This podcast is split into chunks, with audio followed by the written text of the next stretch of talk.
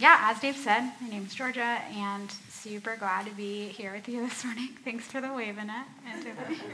Um, yeah, bear with me. This is my first time doing anything like this, so yeah.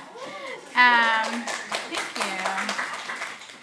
Yeah, last week we began part one, um, and for those of you who are just joining us, we're going to catch you up.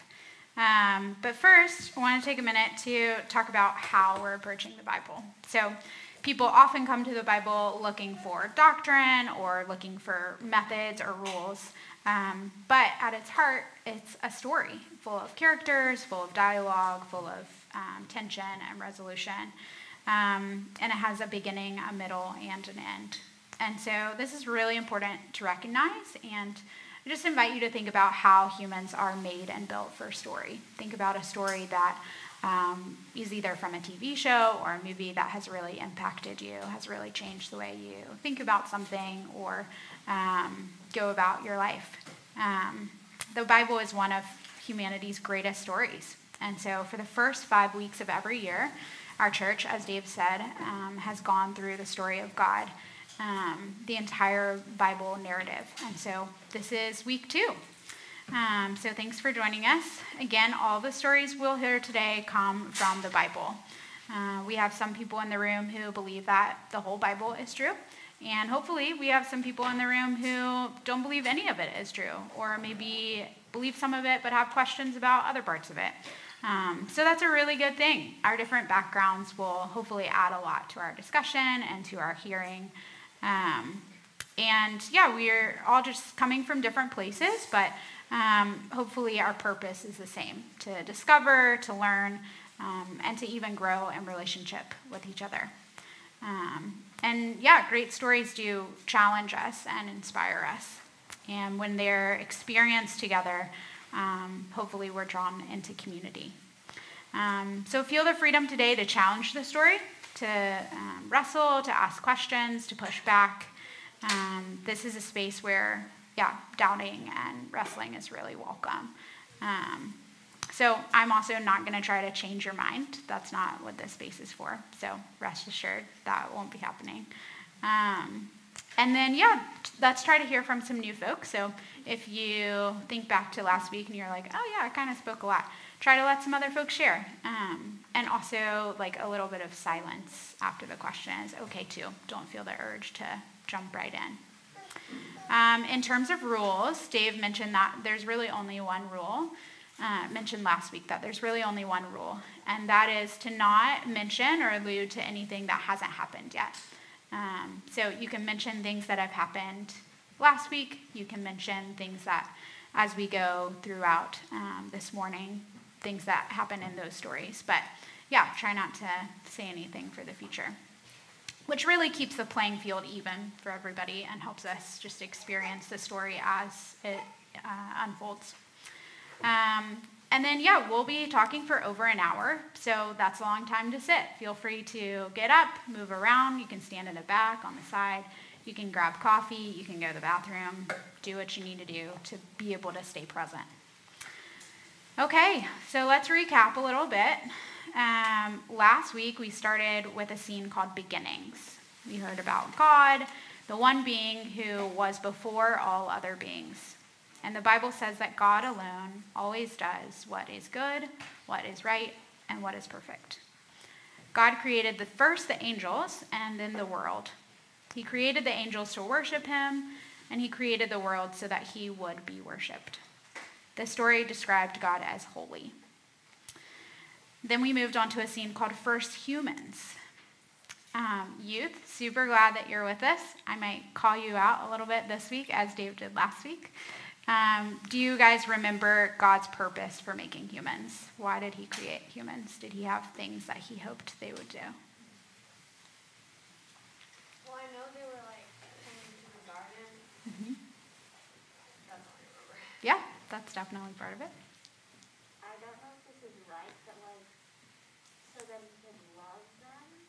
So that he could love them? Yeah, that's definitely true. Yeah. Yeah, Jillian. So that we can worship and praise him? Mm-hmm. Yeah. Yeah, all of those things are really true and really good. Um, so yeah, he um, yeah created them um, perfectly to do all of these good things, and for him to be in relationship with him, as Tabby said. Um, yeah, but unfortunately, um, something happened, and so yeah, let's hear from anybody. Um, where did we leave Adam and Eve um, at the end of the story? what? Yeah, exactly. the fall of crayons. Um, yeah, what what ended up happening, and then what? Where did they go?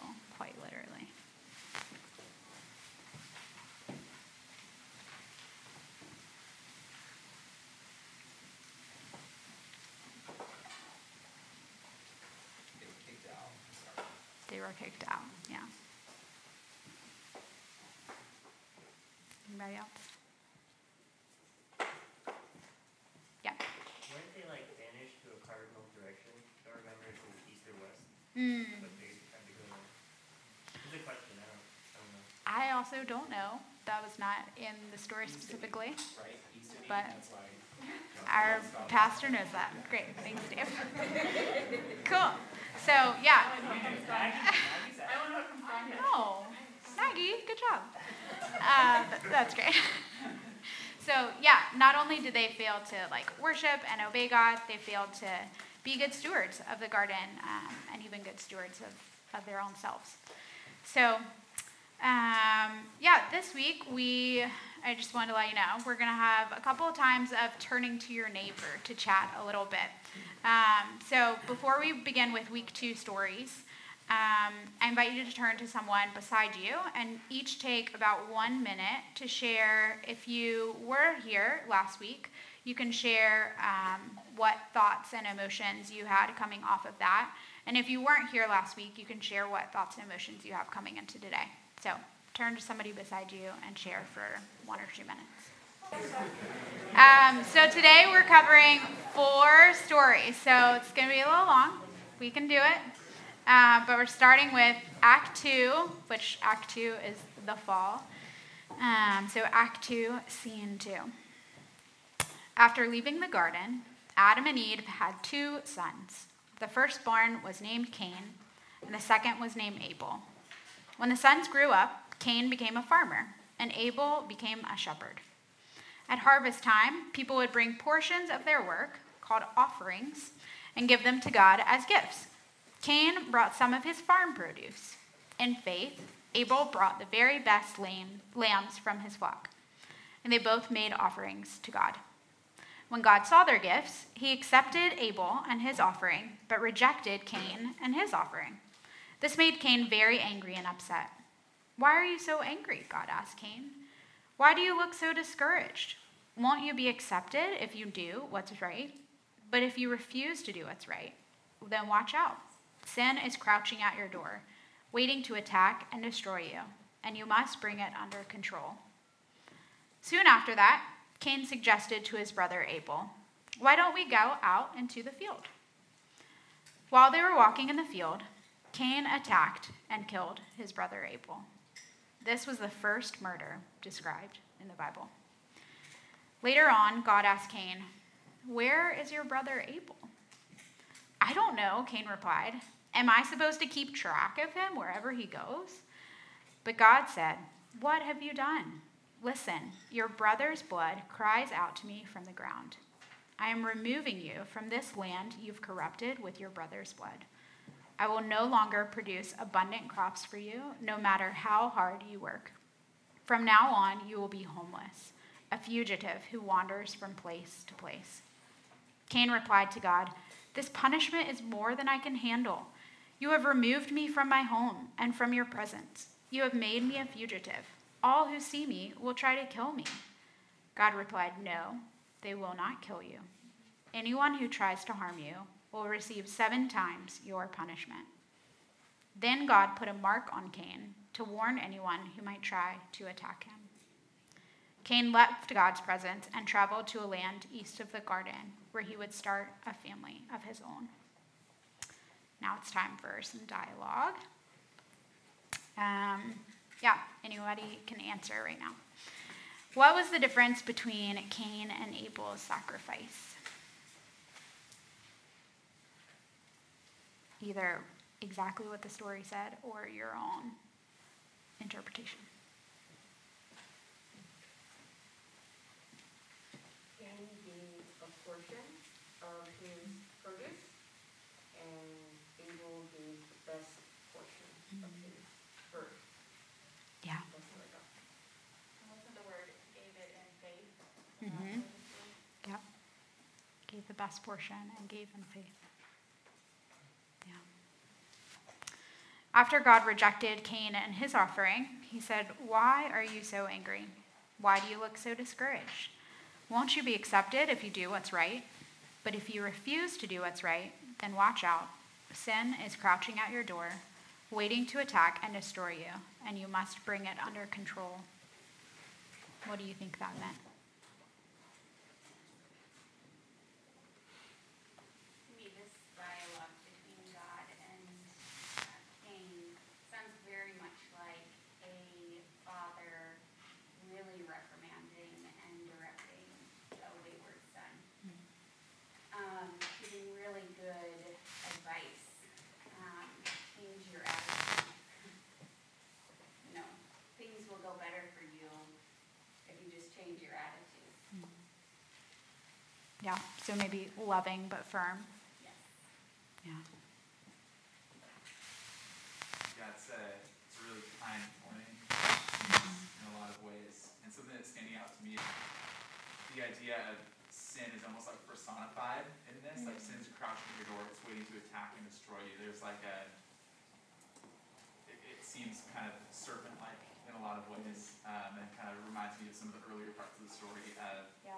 um, Adam and Eve and how things went went awry for them, and now Cain having an opportunity to make it right and kind of getting more. And man, the same thing happened to your parents could happen to you here. Like, what are you gonna do with that? Yeah. Totally. Yeah. Yeah. So just reading the thing on the screen, it seems like the God character is really like practical, saying like, why are you angry? Why why do you look discouraged? If you did the right thing, it looks chill. You seem chill. But if you're doing the wrong thing, obviously, sin's coming at you, Yeah. waiting to attack. Get it under control. Seems like a really pragmatic Problem solving. God. Yeah. Yeah. Yeah.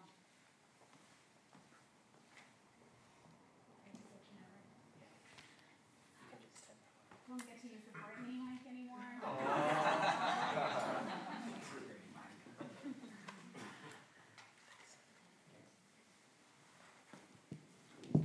Um, youth, I have a question for you. Before he murdered his brother, do you think Cain had sinned yet? Probably. Yeah? Yeah. Why? Because I, I feel like if he hadn't already sinned, killing him wouldn't be his first like intention. Mm-hmm. Because that's like really, that's a really, a really big sin. And It's a big leap. yeah. Like, Yeah, that's- hey, That's kind of. my first sin is going to be Yeah. murder. Yeah. I agree. It's insightful. Yeah, Jillian.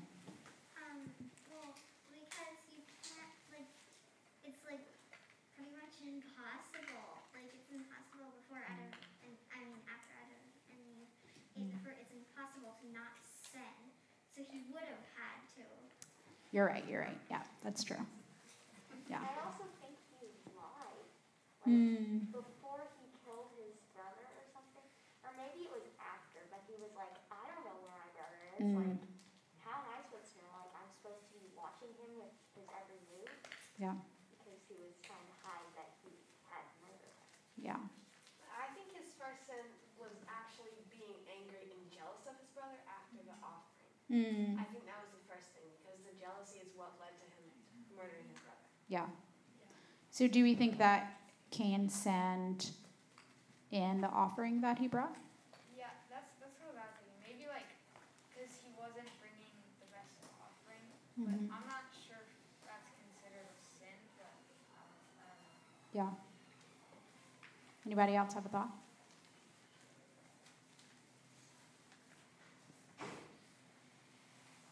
Another question related. Um, was God angry either with the offering that Cain brought or with the murder? Jillian. Uh, yeah, he probably was definitely angry about murder. Yeah. and probably uh, angry about the um, offering because he didn't give his best. Mm. Yeah. Yeah. Um, why do we think Cain killed his brother? Let's let some other people speak, Jillian. I appreciate your participation. Probably over jealousy. Yeah? I think it was because if Cain or um, if Abel was gone, then he wouldn't have anybody and anyone to compete with, and then he would be the best. Hmm. Okay. That's that's nice. I like that.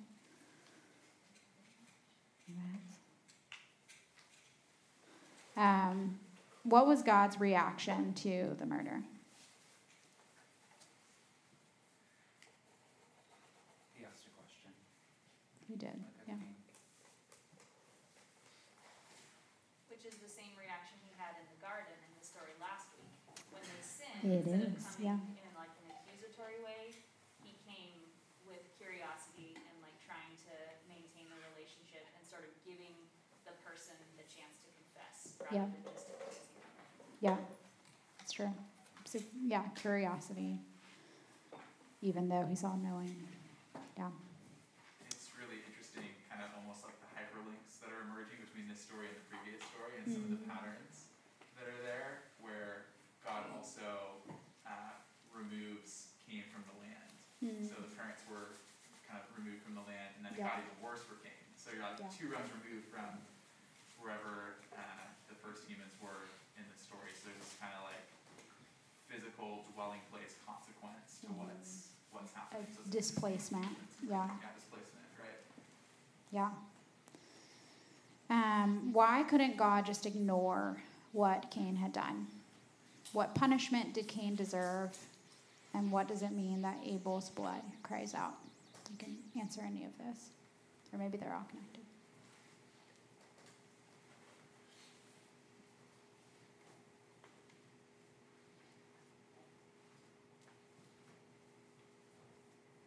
It seems like God couldn't, truly couldn't ignore that because he does what is good, right, and perfect, and to ignore that would to overlook that, like, overlook that truth that he represents, and, um. Yeah. So he was maintaining his character by still doing what was good, right, and perfect. And Even upholding humans. to that. Yeah. felt, felt weird and uncomfortable to us, like, he's just keeping with this character. Mm. So maybe maintaining some consistency. Now you can just like imagine, what would it look like if he did ignore, then would Adam and Eve have to embrace as a son, the son who murdered their other son? You know, like Mm-hmm. think about that. There's like, there would be an, un, it would be unloving to Adam and Eve almost to say, no, you're gonna keep going as a Interesting, regular yeah. family. Uh, when this terrible thing has happened. Yeah. I don't know. So yeah, it had to do with not just God's relationship with Cain, but Cain's relationship with other people, which at that time was only Adam and Eve. Yeah. Well, and it would have been pretty undignifying to Abel to say like, yeah, it's fine for you to get murdered, Mm, like no big deal. yeah. Kind of like honors Abel by saying like, no, no bit matters Yeah. that you killed him. Yeah. I think it's interesting though, it's not, like in both cases with Adam and Eve and Cain and Abel, like it's not handled in the way that I feel like we feel like justice should be served, right? Like there's, there's this like consequence and compassion that mm-hmm. come together, both in like God's care for Adam and Eve and clothing them. Yes, there's a consequence, they get removed from the garden and sin comes into the world, but like he didn't just, Yeah. you know, kill them, which is maybe what they deserved. Right. Same with uh, Cain, right? Where he not only doesn't kill him, but there's a consequence. He casts him out, and they have to, you know, do all that. But he like protects him from mm-hmm. further consequence to his life by marking him. So there's like this. We're not good at that. so yeah, it's like holding tension. yeah, we're not good at yeah. the like yeah, yeah consequence and compassion and, and Yeah. and I like that own hearts and our consequence and society, so. compassion. Yeah, that's great. Yeah, I wonder if Cain would have preferred to die. Hmm. I think in some sense that would have been easier. And I think God's loving, but also is, like, you have to live with this. The Yeah. both Adam and Eve, like, you're, you're, and I think that's why he says, like, the punishment is too much than I can bear, but it's like, that's, it's interesting, and, I mean, obviously, you know, there's, yeah, there's like a redemptive thread in, in God saying, like, I'm still gonna protect you, but there's also this, um, you can't just like end the pain of what you've done. Yeah, yeah. Yeah, maybe he wanted to escape the pain or escape the consequence. Yeah. Um, what do we learn about God in this story? And what do we learn about humans in this story?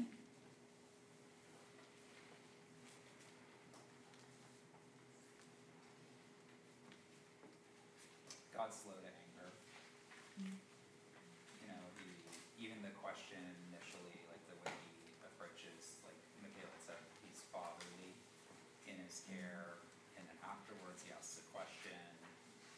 Uh, he doesn't kill him. He's even gracious to like Cain's like whininess, you know, like he's Cain's like worried that somebody's gonna do to him what he just did to his brother. Like that's what he's scared of, and it's just like a he's a coward. Mm, yeah. But God is still kind, as kind as He can be while still being good and just. Yeah. Yeah. hmm I think for the two human brothers, we have an image of two sides of the humanity, where one is willing to give the best that they have, very eager to be like, hey, this is cream of the crop. I really want to give this away generously, and then we have a very, I guess, selfish character who couldn't care less to give something that is of high value, just gives like something and say, well, at least I gave something, and then even then, is more like, I don't care about my brother, why are you asking me? Kind of reserved, doesn't really have compassion for anyone but themselves. Mm. I think it puts like the two humanity characters on the map as capable of both. Mm. Yeah. Maybe all of us are a little bit of it. Yeah, John. Yeah, we're told that the man and the woman, their role was to manage the garden, Mm-hmm. and that they were also like, you know, given the image of God and given some delegated responsibility and authority to do that. So we see them doing that very poorly, but we see God almost like as an elevated, like cosmic manager of like a cosmic garden, and he's still actively engaged, really trying to make peace and shalom, even when Yeah. the So he's actively working. designed to do. And just that tension and dialogue where he's still relationally engaging, the humans are sort of relationally avoiding and escaping Mm. responsibility, and just the inherent tension that feel, that, I- that I feel when I hear this. Yeah. Yeah, Josh. started thinking about like why Cain killed Abel is like kind of perplexing to me just because it's not you- like Abel didn't do anything directly to him. He Mm. like more so he just like humiliated Mm. and like his reaction was to kill his brother, find someone to blame. I think like as humans we do that a lot too. Like Yeah, blame when is we big. start feeling insecure about ourselves or Yeah. feel worthless, like you kind of want to aim that frustration at something, at someone. So, yeah. And we saw that before, right? Like Eve blamed Adam, Adam blamed the snake, or Adam blamed Eve, Eve blamed the snake. Yeah. Yeah, this is our first glimpse at God's relationship with humanity after the fall, after Adam and Eve. Um, what is God seeking in his relationship with sinful people? And what's required from sinful people? Like, what gets in the way, though?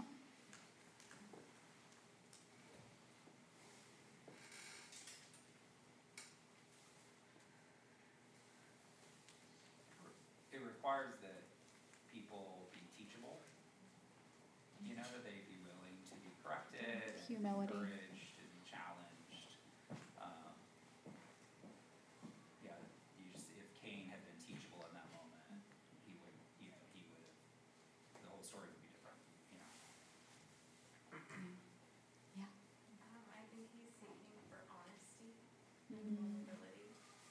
In Yeah. both scenarios, he asked the question and was met with, which you mentioned before, lies or dishonesty and like trying to cover up. Um, but I do wonder what the conversation would look like if they confessed and were honest and vulnerable. Honesty and humility. Yeah. I also think of a responsiveness to his compassion. I Mm, love how Jerry was highlighting kind of the compassion and consequence that are both present in this Right. narrative, and like the way that he is approaching humans when they make mistakes, this like amazing compassion, and so it seems like there's this invitation for the humans to respond to his his compassionate approach to them. mm, And also how that models for us, like that is how we are to be towards mm, others. mhm. I, I never really thought of that in this story before, but what, um, what um example for us as we follow after God, that we react and respond to people, I guess, um, in the way that He, you know, Yeah. compassion. But, Yeah. Question asking, yeah, not defensively. Yeah. I Yeah, was that's good. I was just thinking too about, um, that I think it highlights God's relationship with humanity being, being individualistic, like he goes straight to Mhm. Cain, but also like the communal aspect of that being important, like it's even talking about Cain, like it's surprising that Cain just like, his impulse was to murder his brother, but I, I wonder like, was there any like society in place, was there any like, uh, Mhm. restraining, um, you know, atmosphere, or like, because we have so many social Barriers. barriers Or structures. Yeah. right? And so, um, Yeah. I think that that communal aspect of God's relationship with humans is made more important through this. Yeah, that's great. Okay, we're going to move on. We still have a lot to work through. So, this is Act 2, Scene 3. The number of humans on the earth grew rapidly. Not only did rebellion spread from Adam and Eve to their sons, it spread from generation to generation. Even though humans were created in God's image, each person chose to disobey God's ways. Humans were completely out of control, acting out in selfishness and violence all the time. When God saw that the people's hearts and minds were filled with evil day and night, his heart was broken. So God decided to start over, saying, I will completely wipe out the human race I've created. I am sorry that I ever made them. But there was one man named Noah who found grace with God. Noah had a close relationship with God and was the only blameless man living on earth at that time. So God said to Noah, I have decided to cover the earth with a flood, destroying everything alive, but I will give you a plan to keep you safe. God told Noah to build a big boat called an ark, giving him specific instructions about how big to make it and what it should look like. God said to him, Make an ark from wood and seal it with tar inside and out. Build many decks and stalls for animals to live inside of it. I promise to keep you safe in this ark. A pair of every kind of animal, male and female, will come to you to be kept alive. You will also bring seven pairs of animals that I have approved for you to eat and sacrifice. And remember, take enough food for you and your family and for all of the animals. So Noah did exactly as he was told, and just as God had said, the floods came. Water burst from the earth, and rain poured from the sky. When the waters came, Noah and his family and all of the animals boarded the ark. As the waters rose, the boat floated safely on the surface. The flood covered even the tallest mountains all over the earth, and all living creatures on the earth were destroyed, except for those on the ark. After 40 days, the rain stopped. Many months passed as the water slowly began to dry up. For weeks, Noah sent a dove out to see if it could find dry land. And finally, the dove returned with an olive leaf in his mouth. Noah sent the dove out one more time, and when it didn't come back, he knew it was safe to return to the land. As soon as Noah came off the ark, he built an altar, selecting pure animals from every approved species and sacrificing them to God as a symbol of thankfulness and worship. God was pleased with Noah's sacrifice and said, I promise never again to destroy all living things with a flood, even though people's thoughts and actions are bent toward evil from the time they're children. As a symbol of my promise, I will hang a rainbow in the clouds. When I see the rainbow, I will remember the eternal covenant between me and every living creature on earth. Then God told Noah and his sons, I have put all animals under your control. You can use animals for food, but you must never eat animals that still have their lifeblood in them. Life is in the blood, and all life belongs to me. And those who murder must be punished by death. God blessed Noah and his sons, telling them to have many children, and once again to fill the earth with people. It's time for some more dialogue.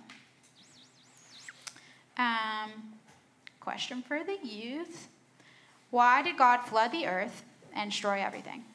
Do you think he had good reasons for doing this? I think yes. I think he was unpleased with the way that he had created things and that they had turned out to be, and I don't think that they kind of lived up to his expectations. And so I think he had to destroy it, not necessarily to make it better, but to like start over and give the people like clean hearts and not have them know so much sin. Okay, so he's going for a clean slate. Jillian, did you want to say something? I saw your hand. No? Okay. Anybody else? I know this was discussed, but in my memory, recollection of scripture in that context, uh, it, God said the earth was filled with violence, mm-hmm. right? When- Yeah. Before he destroyed it with the flood, he, he said the earth was filled, one of, one of the key mm-hmm. things in my memory. Yep. It was filled with violence.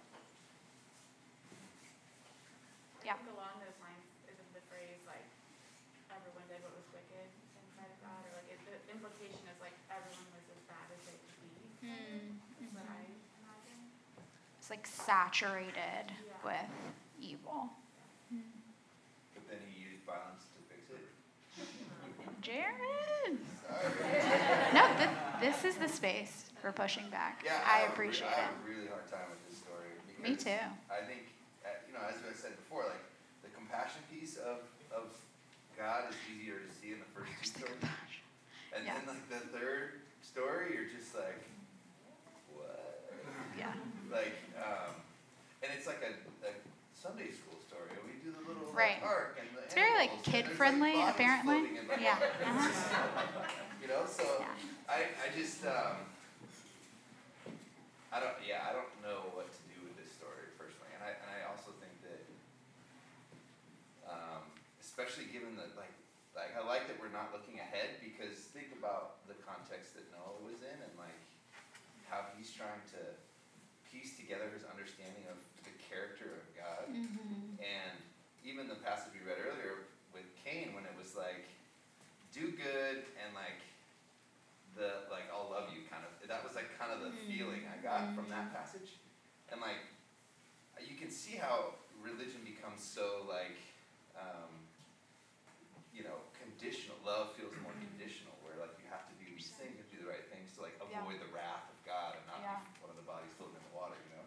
And like that's I have a I just have a hard time with that because that's like demotivating to me. Yeah. Like I don't want to serve a God like that. Yeah. Yeah. I That's agree. real. This gets real Whoa. scary real fast for the like personal application.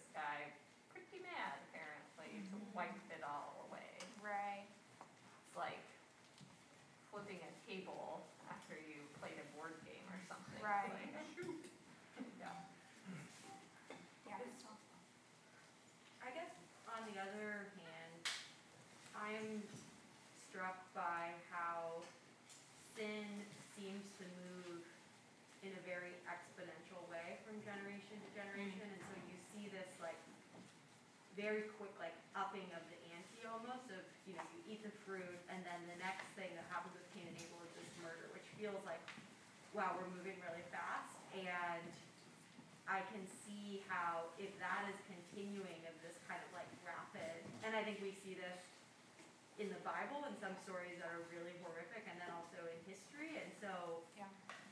I don't know. I kind of see that there is some. It's hard, but I feel like I can almost see that there is some grace in uh, what God is doing, and where like, yeah, like I mean, you don't want to live in a world I don't know, I just like, things are coming to mind of like, you know, I don't know, what's going on right now in Afghanistan or what happened in the Holocaust, like, humans really get like kind of out of control, I think, and so I can see some grace in it even amidst the, the hardness of God, um, doing this. Yeah, it makes me think about like, is there a sense, sense in which it was merciful? Like if you live in a completely violent world, like whenever I watch like dystopian movies, I'm like, no, I'm out. Like I want to be dead. Like kill me first in the zombie apocalypse movie because like I want no part of it. And I just wonder. I mean, I just wonder if there's there was mercy in like starting over. I don't know. And even like the mercy of like saving animals. I don't know. I mean, it's a hard story. It's a really hard story.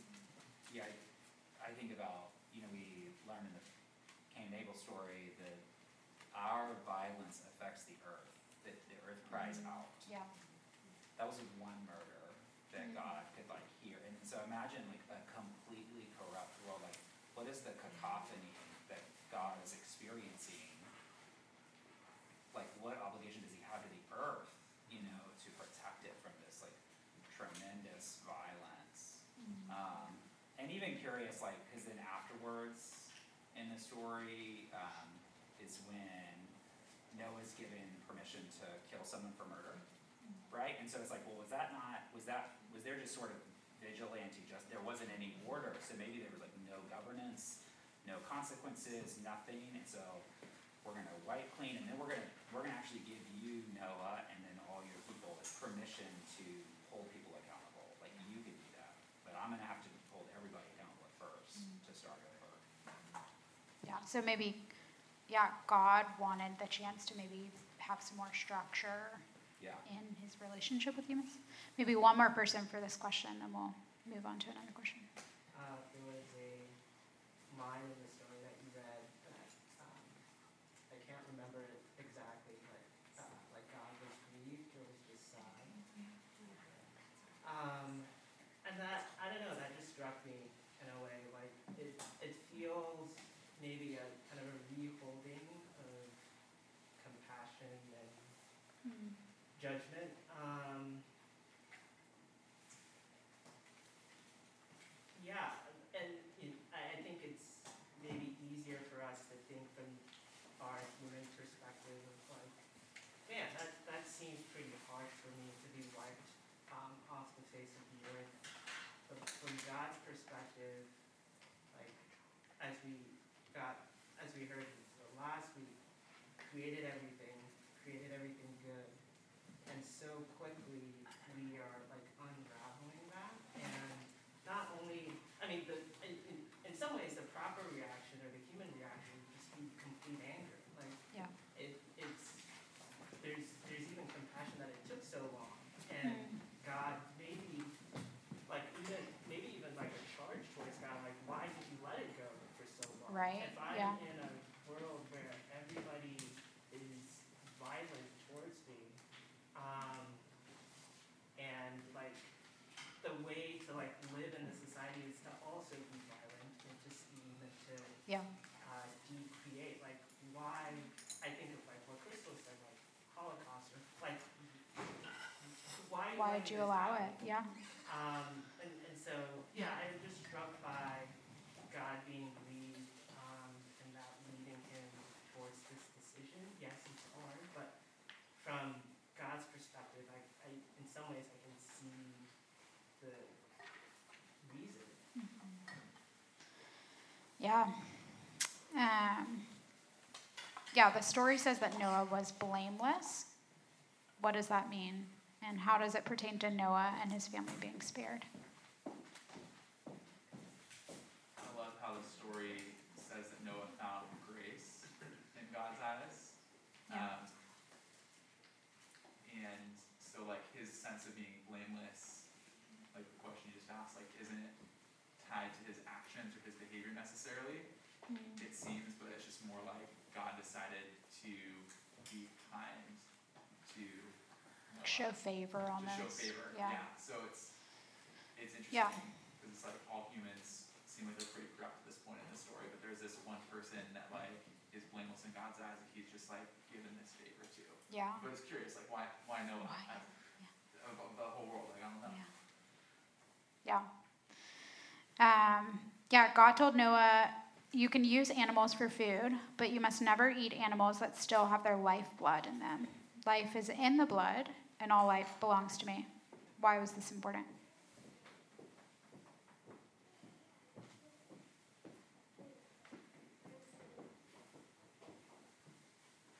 Great don't understand what that means.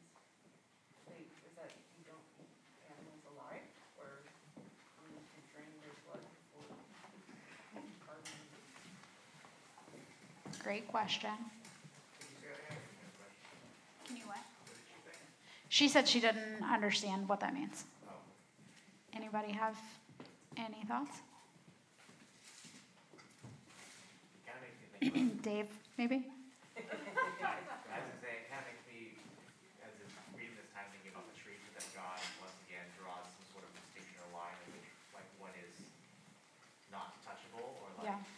some act to obey or adhere to, to like still honor God. And One, one thought. Yeah, I think, I think there is a sense of eating things alive, um, in like a religious context where if you eat it while it's alive, then like you get life, so that the sort of certain like religions would have, would have done that, it's like I'm, I'm strengthening my life by eating something while it's alive. And so, that is not what God intends for people to do religiously. Well, we unfortunately have to move on. Um, I know we love talking about the flood, blood. I don't know what your lunch went. Right. We're actually going to continue talking about blood in more detail. I'm so sorry. Um, if you need to excuse yourself, that's fine. Uh, so this is Act 3, Scene 1. Um, Noah's descendants forgot about God and how he had spared them in the flood. They made plans to construct a great city out of brick. They said, Let's build a monument to ourselves that reaches to the heavens to show how great we are. God saw how the people were gathering together to honor themselves instead of him. At that time, everyone on earth spoke the same language. So God gave people different languages to make it harder for them to join together in rebellion against him. Then he scattered them all over the earth. A few generations later, God established a relationship with and made a special promise to a man named Abram.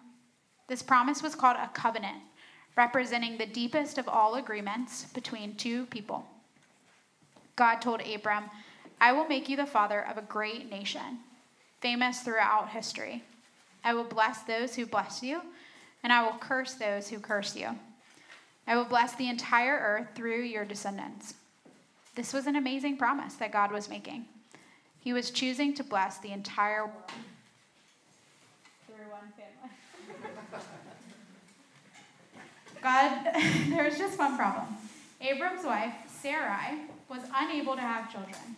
So, how would the earth be blessed through their descendants? And besides, they were getting old. Abram was about 75, and Sarai was about 65. God told Abram, Leave your country and your relatives and go to the land that I will show you. God led Abram and his family to a land called Canaan. There, God said, Look as far as you can see in every direction. I am giving this land to you and your descendants. This land of Canaan will be called the Promised Land. Some time passed, and Abram and Sarai still did not have a child. Abram asked, Abram asked God, What good are all of your blessings if I don't even have a son? I'm getting old, and soon I will have to give in my inheritance to one of my servants. God replied to Abram, No, you will have a son who will inherit everything I have promised you. Then God took Abram out beneath this night sky and said, Look up into the heavens and count the stars. Your family will be like this, too many to count. And Abram believed what God had said. So God called him righteous because of his faith. But many more years passed, and Sarai became impatient and now not having a child. She ordered her servant, an Egyptian woman named Hagar, to be a substitute mother for her. Abram agreed with this plan. So Hagar became pregnant and gave birth to a boy named Ishmael. But Hagar and Sarai's relationship became strained. During Hagar's pregnancy, she began to despise Sarai, and in return, Sarai treated her servant Hagar terribly.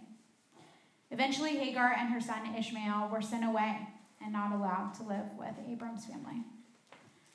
When Abram was 99, God appeared to him again, saying, I am the mighty God. Serve me with your entire life and live purely. I will keep my covenant with you for many generations to come, and I am changing your name to Abraham, which means father of many nations. Remember this I will always be your God, and you will always be my people. Then God added, I am also changing your wife's name to Sarah, which means mother of many nations. Very soon, she will be blessed with a son. You are to name this son Isaac. But both Abraham and Sarah laughed to themselves in disbelief of God's promise. Abraham wondered, How can I become a father at a hundred years old? How can Sarah have a baby when she is almost 90? Sarah thought, How could a worn out woman like me have a baby? And my husband is even older than I am. Abraham asked God, Would you pass on your blessing through my son Ishmael? But God said, Why did you laugh? Is anything too hard for me? About a year from now, you will have a son. It is through your son Isaac that I will pass on my blessing, not through Hagar's child. And sure enough, a year later, exactly as God had said, Sarah gave birth to their first son, naming him Isaac, which means laughter. The birth of Isaac was the beginning of God fulfilling the promise he made to Abraham. God desired for Abraham's descendants, called the Hebrew people, to be a new kind of people who would show the world what it meant to live in relationship with God and walking in God's ways. Some years later, God tested Abraham. He called out to him, Abraham! Yes, I'm listening, Abraham replied. God said, I want you to take your son Isaac, whom you love, up to the top of the mountain and offer him as a sacrifice. So the next morning, Abraham awoke, saddled up his donkey, chopped some wood for the offering. After everything was ready, Abraham and Isaac took two of their servants and set out for the mountain. Abraham told his servants, Stay here when they got to the mountain. Isaac and I are going up to worship, and then we will come right back. Abram took the knife and the fire from the servants, and he placed the wood for the sacrifice on Isaac's shoulders. As they were walking up the mountain, Isaac became curious and asked, Father, we have the wood and the fire, but where is the lamb for the sacrifice? Abraham told him, God himself will provide. When they arrived at the top of the mountain, they built an altar and placed wood on it. Then Abraham took the knife and lifted it to kill his son as a sacrifice to God. But at that moment, the angel of God shouted to Abraham from heaven Abraham, Abraham. Yes, I'm listening, he replied. The angel said, Put down the knife. Do not hurt your son. It's clear you trust God because you did not hesitate to give him what you love the most. Then Abraham looked behind him and saw a ram with its horns caught in a bush. He caught the ram and offered it to God in place of his son. Abraham named that place at the top of the mountain, God will provide. Then the angel of God spoke to Abraham again, telling him, God wants to tell you, because you have not refused to give me your son, I will bless you greatly. Your family will multiply into millions, like the stars in the sky and the sand on the beaches. Your descendants will defeat their enemies. The entire earth will be blessed through your family, because you chose to obey me. Then Abraham and Isaac went down the mountain, met up with their servants, and returned home. It's time for another dialogue. What was Abraham's relationship with God like?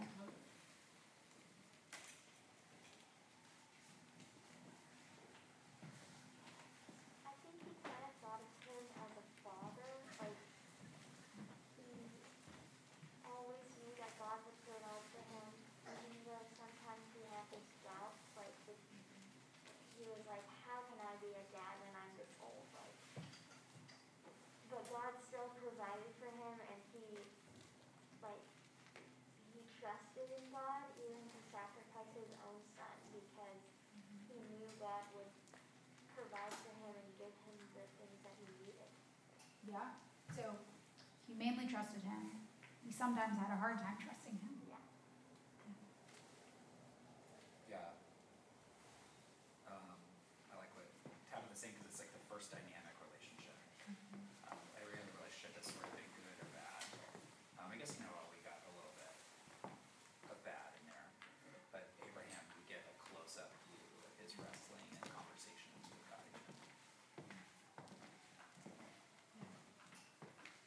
According to the story, a covenant is a promise representing the deepest of all agreements between two people. Where have we seen God make a promise or a covenant before? And why is this concept important? Yeah. Didn't he do the flood covenant with the rainbow Yeah? Bingo. just before?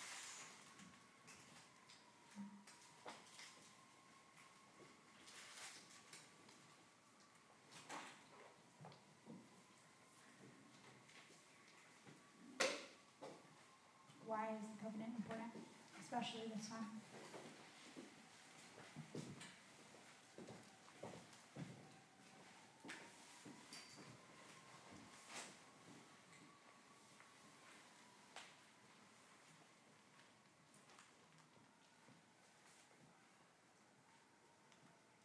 the covenant becomes the foundation from which like trust and faith is born. Like if God were to just tell everyone a bunch of things and never follow through, then faith can't be built up. Foundation for trust and faith. I like that.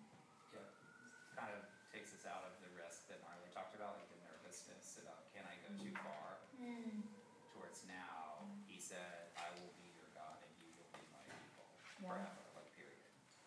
And so it removes that possibility for Abraham at mm-hmm. least.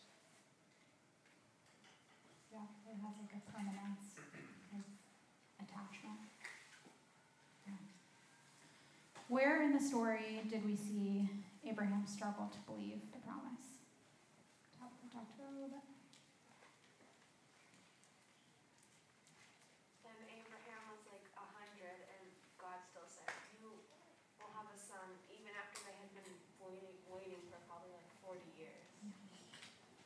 It was like, you know, and it was so funny because um, God told them to name their son Isaac, and then they laughed. So it was like he knew they were gonna laugh about it, and Isaac That's means good. laughter. Yeah. Mm-hmm. And God still asks, why did you laugh, right? Yeah. Um, why did God call Abram righteous? What do you think it means to be righteous?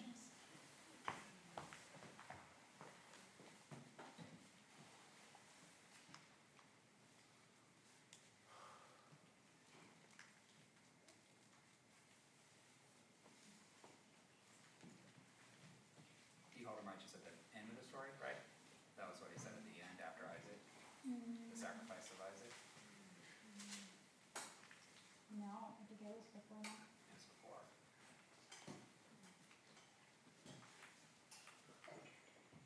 No, uh, yeah, it was before that. It was even before they had a child. It was when he took him outside and said, Look at the stars.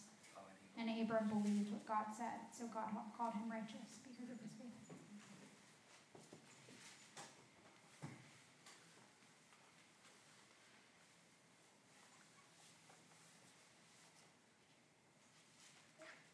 So yeah, it was just faith. It was like before even the big obedience at the end. It was just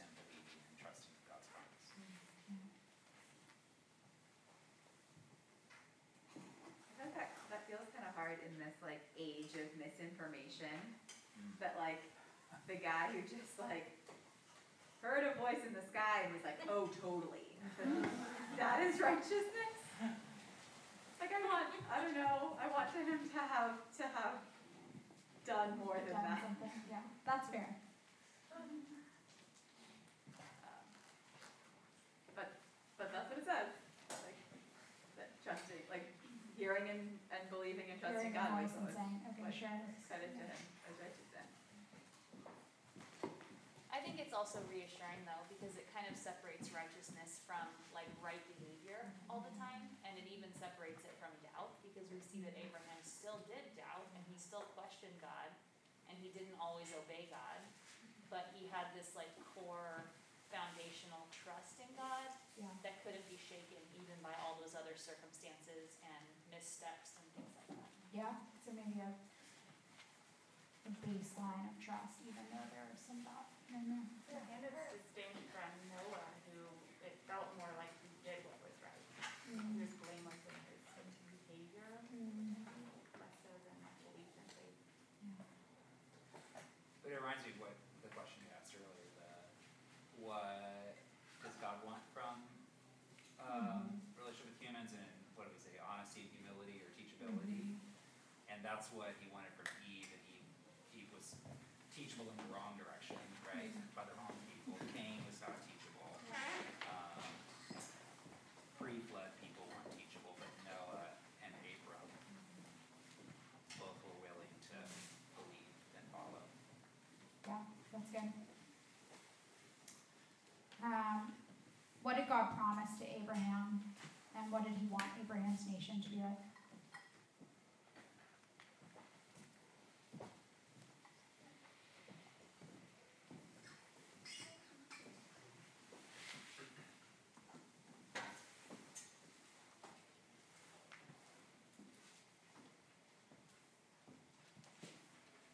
Promised would have many descendants he wouldn't lose him. I, I appreciate the like vastness of the descendants of the promise because, yeah, I, I, I like to think that you know the God's love is expansive, so I, I appreciate the stars in the sky kind of thing versus the narrow gate analogy. I like I like uh, I like that God's promise was like scalable, like massive. Yeah. Well, and it also, this is the first hint that it's not just for the nation of Israel, because he said, through you, through your family, Yeah. all the nations of the earth will be blessed. Yeah. Don't forget the rule. Too. What? Don't forget the rule. No, We're he- jumping that was in the story. No, he's, he's right. Gotta listen closely. You're the one that said the narrow gate, what is that? Yeah.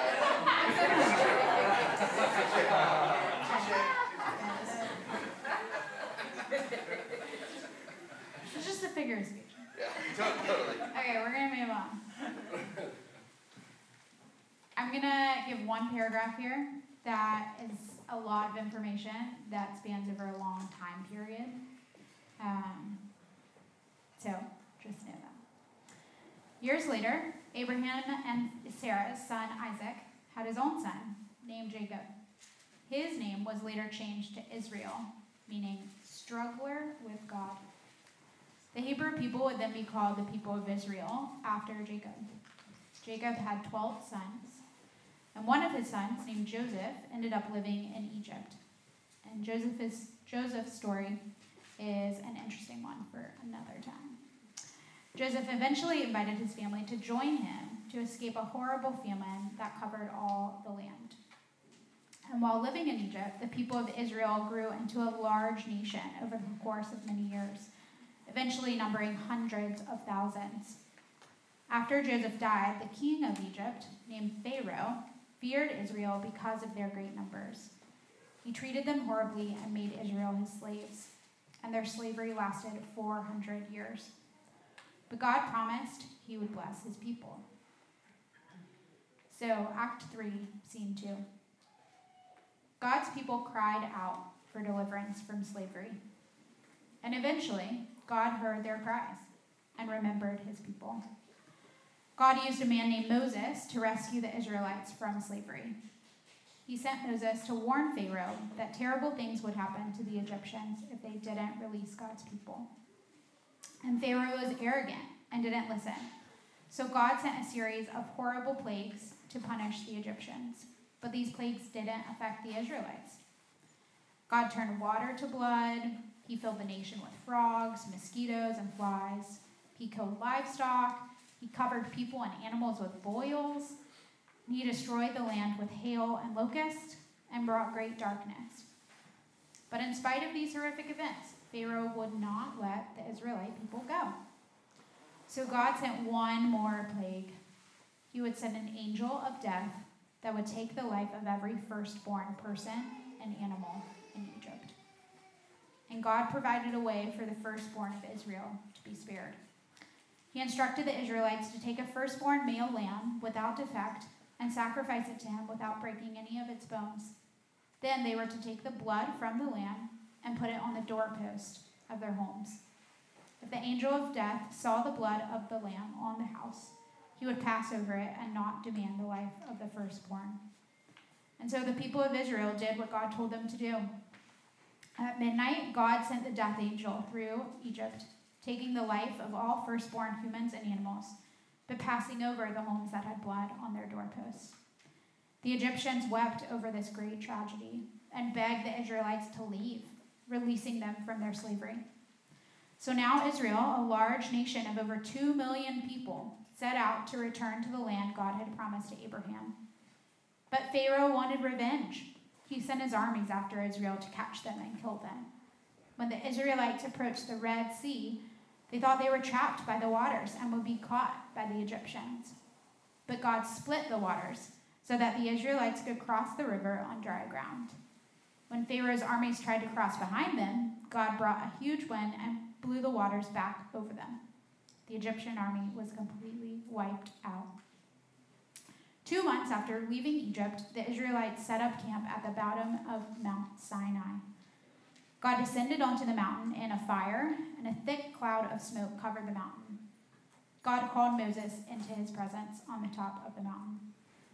There, God spoke to him, saying, Tell my people this You saw how I carried you on eagle's wings and rescued you from Egypt. Now, if you obey me and keep my covenant, you will be my treasured people, a kingdom of priests, set apart to represent me to the rest of the world. When Moses came down the mountain, he told the people what God had said. They all agreed, We will do everything that God asked us to do, and we promise to follow all the commands. After that, God gave Moses instructions on how the people could return to following his ways and living in freedom, a life lived close to God and under his protection. God himself wrote these instructions on stone tablets called the Ten Commandments. This is what they said I am your God who rescued you from slavery in Egypt. Put me above everything else. Do not worship other things or people. Do not misuse or disrespect my name. Remember to set aside the seventh day each week to rest and worship me. Honor your parents. Don't murder or steal or lie. Do not sleep with anyone but your husband or wife. Be faithful. Do not lust after what others have. Be satisfied with what I give you. God gave Moses more instructions called laws to give to Israel. They gave specific details about how to treat neighbors and enemies, how to handle conflicts, what's fair punishment, when to work and rest, when to celebrate and worship, what offerings are acceptable to God. These laws helped Israel know exactly how they were called to be different from Egypt, the only home they had known, and the nation surrounding the promised land. But the people were people, and they did not want to live within God's boundaries and rebelled again, calling these instructions a new kind of slavery. They even said that they would rather go back to slavery in Egypt. Because God always does what is good, right, and perfect, he could not overlook their rebellion and sin. And the ultimate punishment for sin was death. A life must be given to pay for each person's disobedience. But God loved his people, so he provided a way for them to substitute the life of an innocent animal in place of their own. The Israelite people would bring pure animals to God, asking him to transfer their sins to the helpless animal. The animal was killed, and its blood was given in place of the guilty person. Eventually, God would ask his people to build something called a temple, a building where God's presence would dwell among his people and he would receive their sacrifices.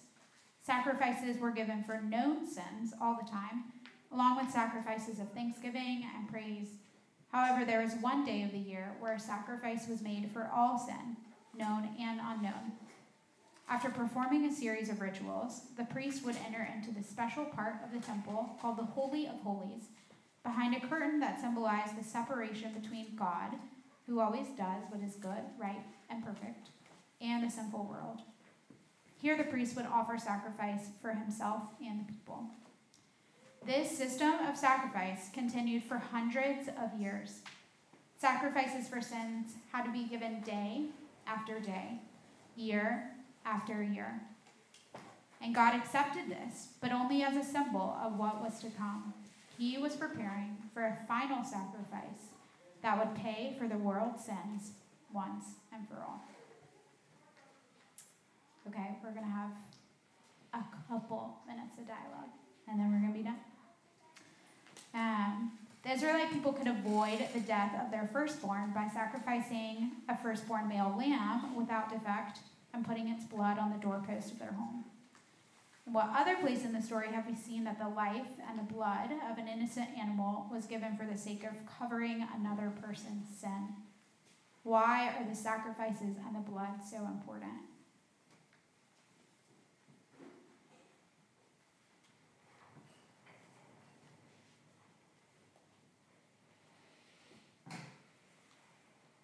With Adam and Eve, God killed an animal to clothe them after they um, ate the fruit and disobeyed him.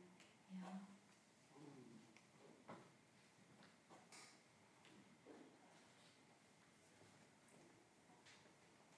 Like in the story, like in Noah, we read right that when it's he instructs them not to eat uh like live animals because you know it says in that line like like all life belongs to me. So kind of like making that of blood and life, right? So then by sacrificing and by the shedding of blood, it kind of gives that life back to them. Kind of like what they were saying of like not eating a live animal, Yeah. right? Because it kind of gives them back life. So I don't know. I'm just kind of thinking of blood meaning life.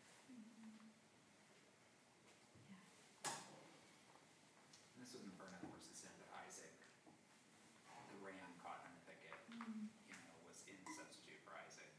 Yeah.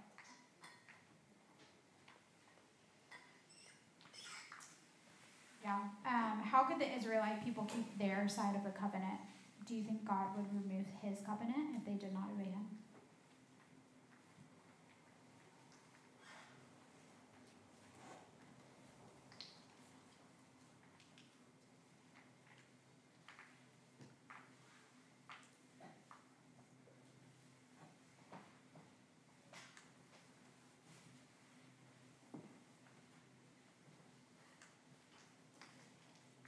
we hear God say that like I will always be your God and you will always be my people. We kind of start maybe in the story to get the sense that like what makes a covenant a covenant is like party is agreeing to do their side of it no matter what. And e- including like even if the other party doesn't do their side, it's just like um, which would mean that like God would still hold up his side even if Israel doesn't hold up their side. But also, being a covenant, they're saying that they'll do their side even if God doesn't do his side, which may or may not happen.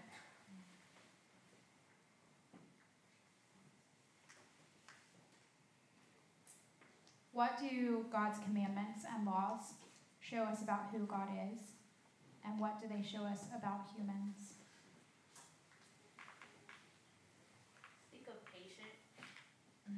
Um, seems like the same thing, right? It's like he tries to teach us, or he's trying to teach humanity how to behave. And at this point, he's like, oh my gosh, I keep on speaking. Maybe if I write it down, you'll get it, right? Um, and obviously, he made that covenant of I'm not gonna wipe you out gracious and merciful and definitely patient. Patience, the word. Yeah. Humans need boundaries.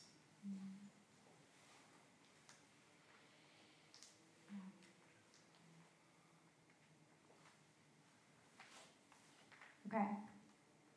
Turn to your neighbor and reflect.